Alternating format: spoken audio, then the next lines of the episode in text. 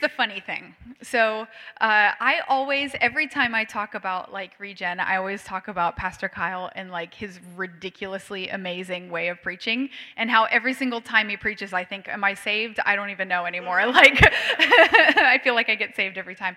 Uh, but uh, so if anybody's going to be judging, I'm afraid of you judging my my preaching. But uh, I am very excited to be finishing off this last part of James. Uh, it, pastor Kyle, he, uh, and he tells me, I'm sorry I call you pastor, but you're a pastor. So it's just in my blood.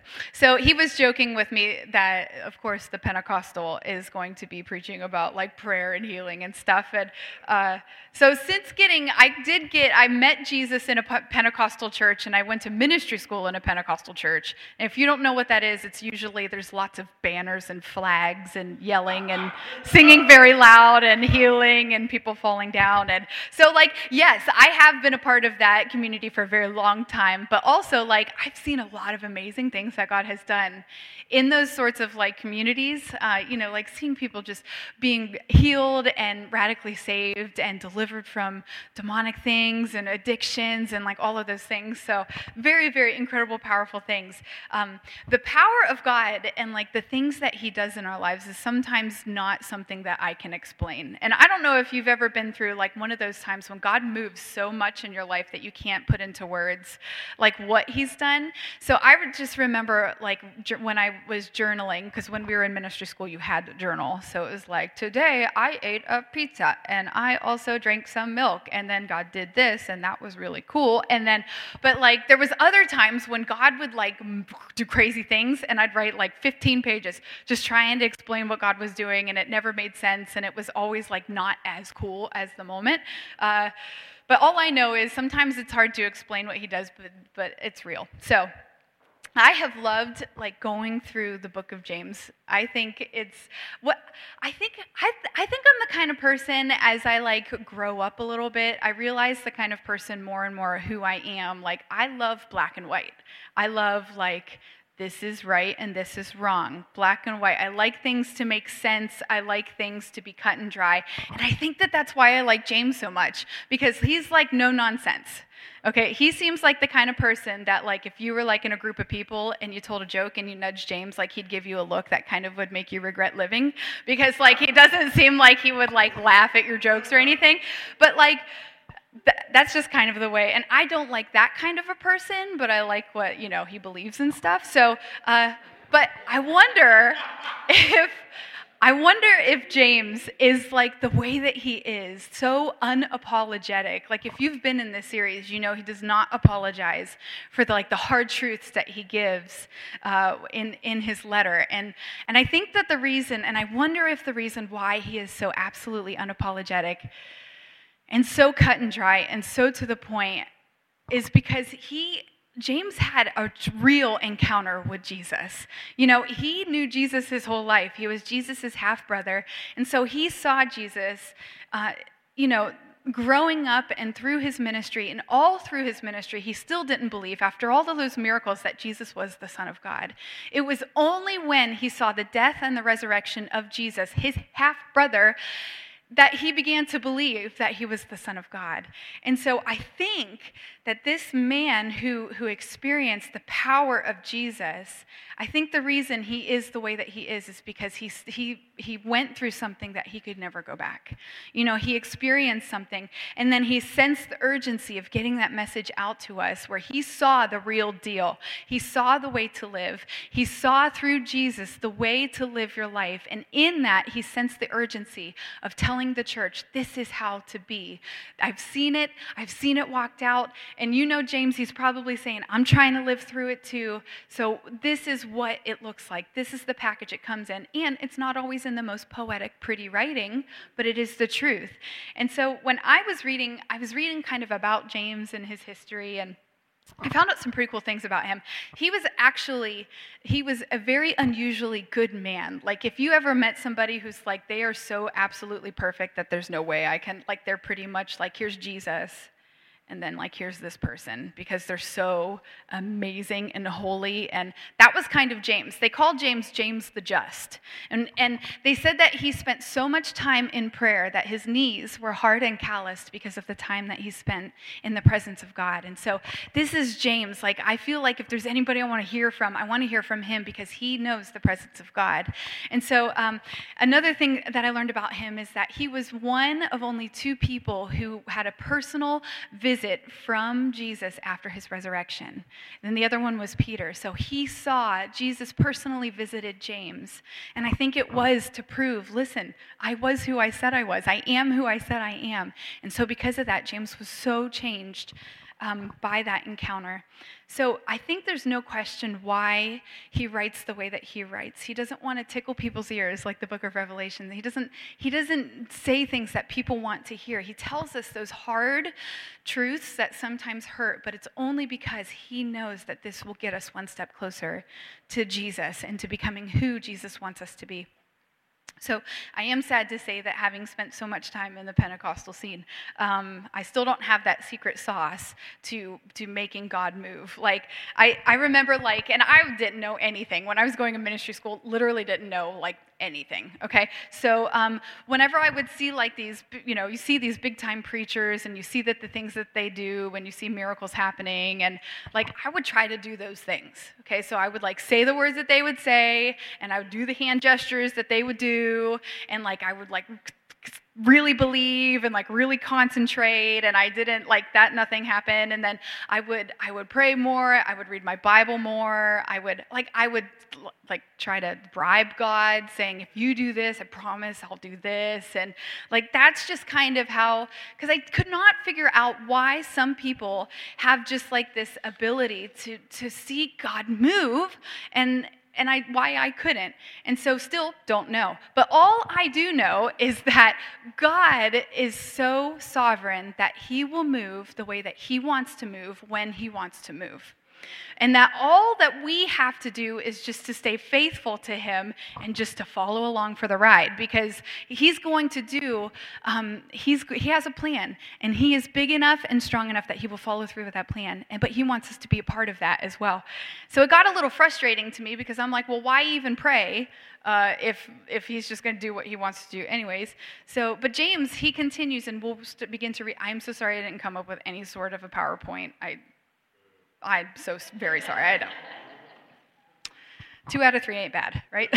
so, so um, but we will be in James 5, starting in verse 13. On, uh, you've, on the Bible app, uh, it will also be up. I'm going to be reading from the message version just because I think it, it kind of communicates a little bit like exactly how um, I would communicate it. And so, um, and in the Bible app, it says it starts with 15 message is weird if you guys know the message, but it does start in 13. So he, con- he continues to be consistent in teaching that even though we might not, uh, like, we don't have the magical words to make God do something, but what he does is explain our part in the whole process of, of what God does. So, understanding that, he teaches us then how to deal with things that kind of blindside us, kind of throw us off a little bit. He teaches us how to deal with those things, um, and interestingly enough, at the very end of his letter. So, um, I'm going to start in verse 13. It says, Are you hurting? Pray. Do you feel great? Sing. Are you sick? Call the church leaders together to pray and anoint you with oil in the name of the Master. Believing prayer will heal you, and Jesus will put you on your feet.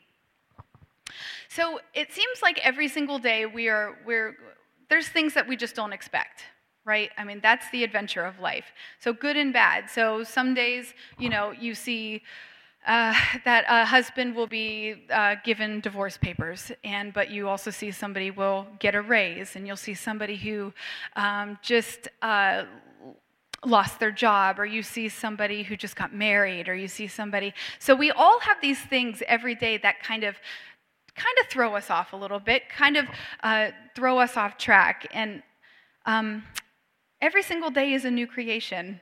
And so, try as we might to make a plan, and I know Pastor Kyle, uh, he preached on this um, a couple weeks ago, but try as we might to make a plan, it's never all that wise to make a plan. Because when we make a plan, what we're saying is, this is what I'm going to do, but if God decides to do something different in that day, it then reflects back to Him and causes us to doubt Him because He didn't line up with what we thought was going to happen. And so, making a plan is not always, it's good to like be like, well, I hope that I'll have money in the bank. But like I, to make a plan and to say, tomorrow I am doing this and this is going to happen and we're going to make a lot of money and all of that. If something goes awry, it's not because God is failing you, it's because you had a plan that wasn't in line with what He planned. And so, um, when, but when we live to to, in, in just a way that trusts God in everything that we do, then we're never disappointed because we're only following what God is doing. And so we're never disappointed. We're following His map, we're following His compass. And if we follow that guideline, of course, we're still going to be hit with things that we don't expect. Um, the difference here is that because uh, we are following his plan, we don't get worried because we're just going with what he's doing. And so it's a very, it's, it's not that you're going to stop worrying, it's not that you're going to stop having anxiety, but you have a little bit of a different perspective because you're saying, God, I know that you're leading, I know that you have a plan, and I'm going with that, and I trust you. And so it makes it a little bit easier to deal with those unexpected events. So our first step is not to worry, our first step is to look to Jesus. So, what James says is, Are you hurting? Pray. Do you feel great? Sing. Are you sick? Call the church to pray. So, here's the thing whenever I was writing the little blip for, for the reconnect, I was thinking about that verse because I'm thinking, I've known Jesus for 15 years, and that still is not the very first thing that I do. So, like, if I'm in trouble, specifically, like, it, he says in the message, Are you hurting? But in, in other versions, it says, Are you in trouble? Trouble can be many different things, but when I think of trouble, I think of money. And so, like, if I'm hurting financially, my first thought is, what do I have to do to get back into the black? What do I have to do to make up that money? What do I have to cut out of the budget? What do I have to give up? How much more does my husband have to work overtime so that we can make that money back? Like, that's the first thing that I think about. Uh, the, but what God is telling us and what James is telling us is not to worry, but to pray, which is never my first thing to do. My first thing is to yell at my husband. So, um, so when I feel great, okay, so that's what the Bible says. If you do feel great, well, my first thought is you know that Facebook is going to see a glam picture of Nene up there with hashtag no filter needed, but you know that it's very filtered because I don't know how to take a picture without filtering it, and with like a Katy Perry quote because like life is so good, you know what I mean? And so that's the first thing that happens. But what James is telling us to do is he's telling us to like sing to Jesus, sing praises to Jesus. And how often do we do that? I might sing Katy Perry to Jesus. I don't even like Carrie, pa- Carrie Patey. Watch out, Nene. yeah, I don't really even, I don't really like her, but I feel like she has happy songs. So that's probably what I would sing, right? I don't know. She's not very, I don't know. I'm just going to stop. No. so if you're sick, the first thing that you do, I do, is I either call the doctor or I grab my Dayquil or I get out my home remedy cookbook and figure out which essential oils I need to use, which I don't do that either, but a lot of people do, and I guess it's a good thing. But our natural bent is not to first go to God. Our first bent is to go to whatever is available to us. The difference between going to God and going to all these other things is all these other things are tangible. So, like, we go to the thing that we can see and touch and taste, the thing that we know is immediately going to knock us out and put us to sleep, or whatever it might be. Our first idea is not to go to an invisible God that we necessarily maybe can't hear or, or, or feel his presence. Our, it's not our natural bent to go to something that we cannot see. And so, first and foremost, though, James is telling us to go to the great physician in prayer. He's telling us to go first to God And here's the thing he is, he is the God of our spirits and our souls and our bodies. And so I'm not saying that medicine is a bad thing. I'm not saying the doctor is a bad thing. Please, for the love, go to the doctor. But our first and foremost thing should be to go to God and say, I trust you in this. I trust that you're going to be my healer. And if it's through medicine, that's amazing. If it's through a doctor, that's incredible. But I know that there are many sources, but there is one source. And so, like, I know that though there may be tons of resources at my fingertips, I know that God is the main source for my healing, and I can trust in that. So, James says, believing prayer will heal you. And I never really knew what that meant in the beginning of me knowing the Lord because the way that I would think is if I'm praying for something and it doesn't happen, that must mean that I didn't have enough faith, right? Because that's kind of how they teach it. Like, you you have to pray with all of your heart and then and then god will do a b and c. But in my head that doesn't make sense and i think in james head that doesn't make sense either because when he is talking about prayer he's not talking about the prayer that you have to offer. He is talking about the prayer that other people have to offer you. If i am sick or if i get a notification that i have a diagnosis of cancer or if i just lose my job or if my husband up one day just decides to divorce me I am not going to be in a place mentally, physically, emotionally, spiritually to be at the top of my faith game. I'm going to be weak. I'm going to be very, uh, I might doubt God. I might be scared. I might be anxious. I might be all of the above. I will not be in a place where I can offer up these huge faith prayers. And I think that that's why James is putting this at the very end of the letter because I think that he is, he is making sure that we understand the great importance that a church has in our lives.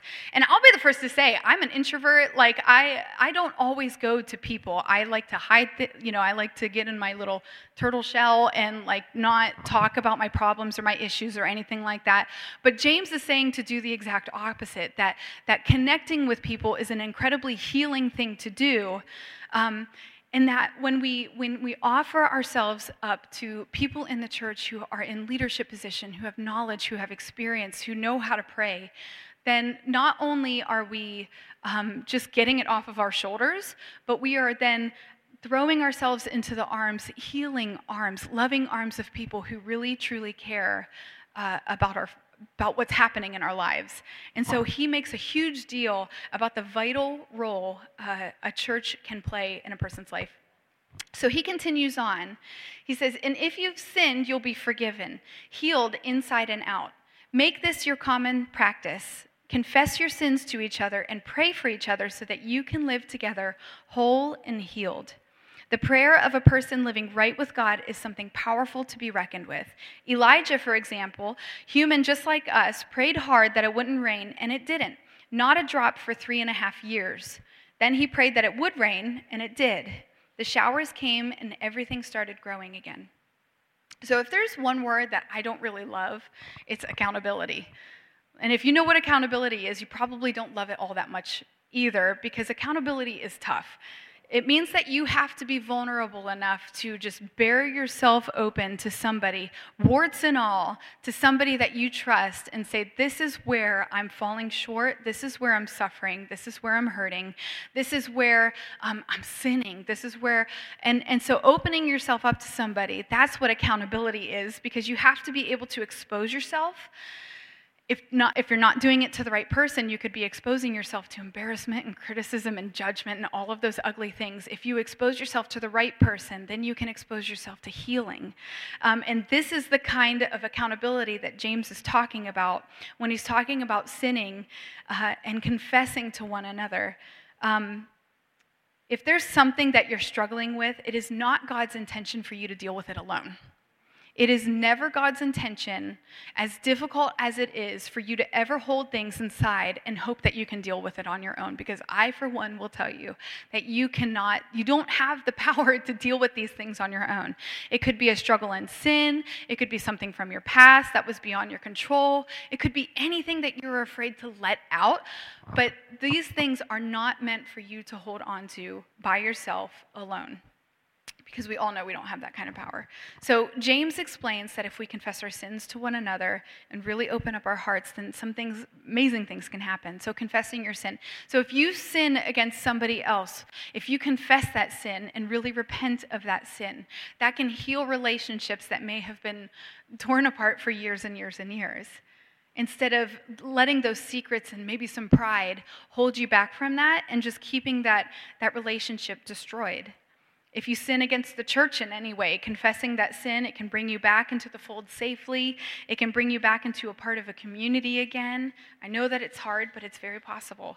If you struggle with that hidden personal sin, confessing it, one gets it off of your shoulders, but into the hands of a trusted and mature friend who not only will not judge you, but then will hold you accountable to that because they will then ask you the hard questions, right? You don't want to be asked the hard questions, but sometimes those hard questions are what keep you away from that sin, right? Because we don't want to admit those things. We don't want to have to tell the truth about those things. But a good accountability partner uh, can be that for you somebody who, without judgment, without criticism, can help you through that struggle. And confessing what you're going through means that you are not alone. You know, I can, I, I can look across this whole group of people and I know that that there are many people in here that I could tell you something and I know that you'll hold it close and I know that you'll help me. And I know that if you're in here and you're struggling with something, finding a leader in here who you can talk to, um, if you are that person, you know what it is that you need to do. Find somebody that you can talk to. And but there are a couple guidelines. Please do not always ha- you don't have to tell your best friend Whitney who is going to go to somebody else and say, "You would not believe what she just told me. You know what I mean? Like, you know your friends well enough to know who you should talk to and who you should not talk to.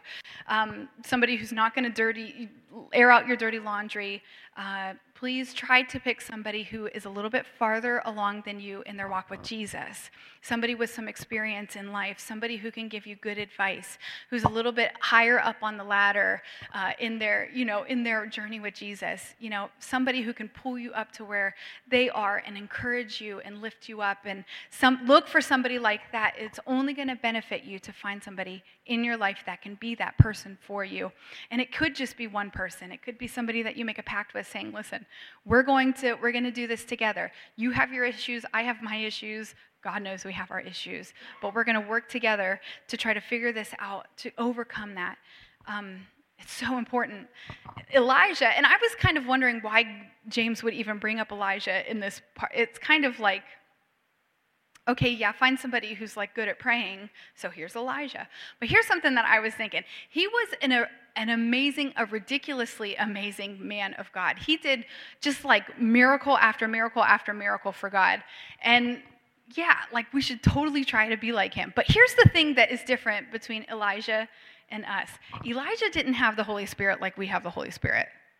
So, like back in those days, you would read all over the Bible that the Holy Spirit would come upon a person for like a certain amount of time so that they could do what God wanted them to do, and then it would lift off and then they just go on their way. The thing about us is that when Jesus ascended into heaven, he needed somebody to replace him. And so he sent the Holy Spirit. And so the Holy Spirit never leaves us. He's within us, he's guiding us, he's telling us the right ways that we should go, the right things that we should do. We have him constantly at our disposal. Whereas Elijah didn't have that. Another thing that he didn't have was the saving knowledge of Jesus. He had the law and he had his love for the Father, for Yahweh, but he did not have that saving healing, dynamic power of Jesus in his life. So here's what I'm thinking. This is why I think that James was bringing it up. Is he's saying if Elijah was as incredible as he was in his prayer life and allow and God working through him in such a powerful way, and he didn't even have the Holy Spirit or Jesus. Imagine what we can do now that we have the power of the Holy Spirit and the power of Jesus inside of us and having somebody with the power of the Holy Spirit and the power of Jesus praying for us in our moment of need. That's incredible. That's incredible. It gives me so much confidence that when somebody prays for me, God is hearing them, that God is working on my behalf and He's listening and He's working and He has a plan. Like it's, it brings me a lot of comfort to know that. And so I think that that's why He brought up Elijah in the first place, because God's given us even more today, where we are today. So there is so much healing to be found through church leaders and through prayer warriors and prayer partners. There's so much. Use it to your advantage if you're struggling with something.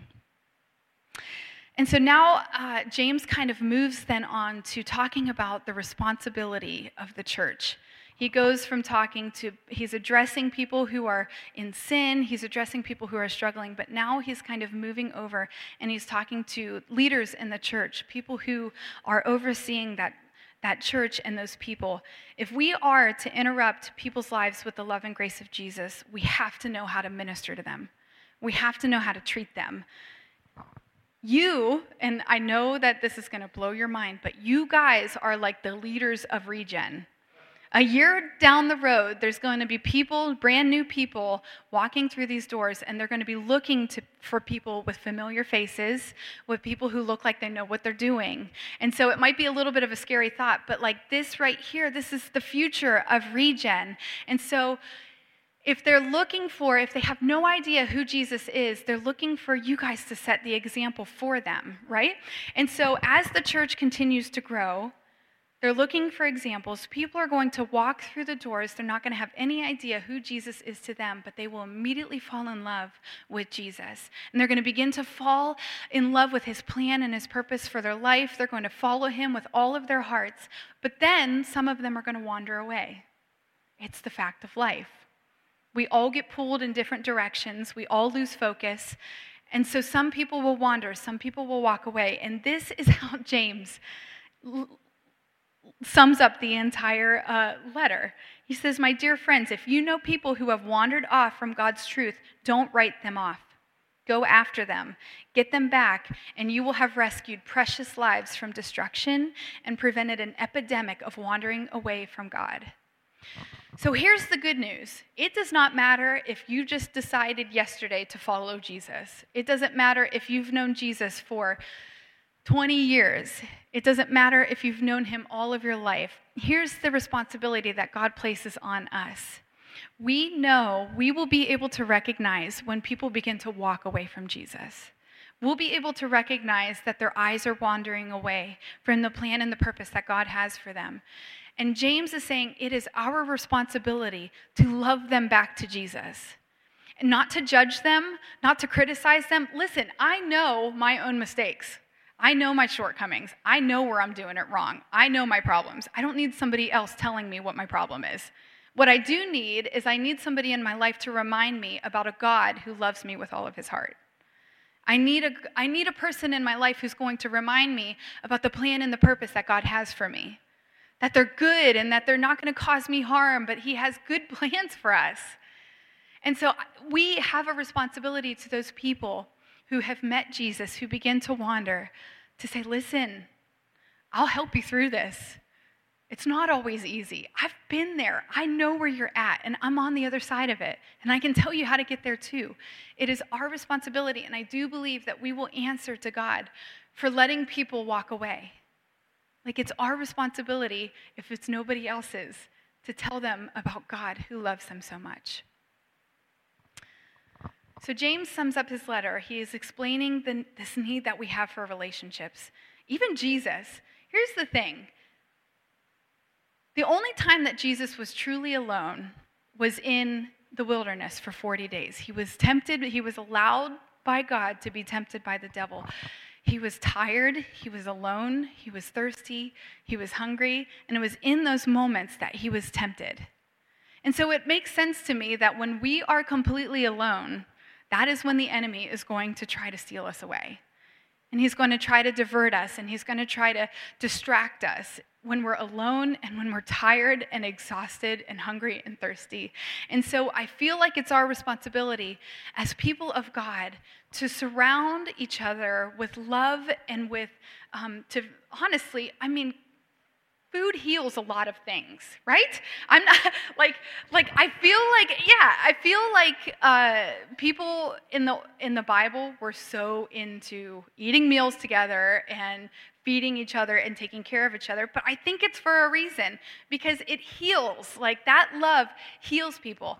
And so I, when I was thinking about this, and I was just thinking about, you know, I am a little bit of a hermit sometimes, but I do remember when I first had Ollie, he's my little one, uh, I had just, like, I just had a C-section, which was ridiculously horrible. And, and so I'm like trying to recover, but Ollie had jaundice. And so they shipped us immediately over to Akron Children's Hospital.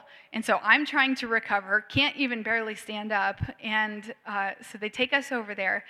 They strap him down to a bed and they're trying they're pricking his hands with needles trying to get an IV into his hand. For a half hour he's screaming and screaming and screaming and they can't get it and they finally get it after a while and listen, if you have had a baby, you know that your hormones are just like what you are a train wreck.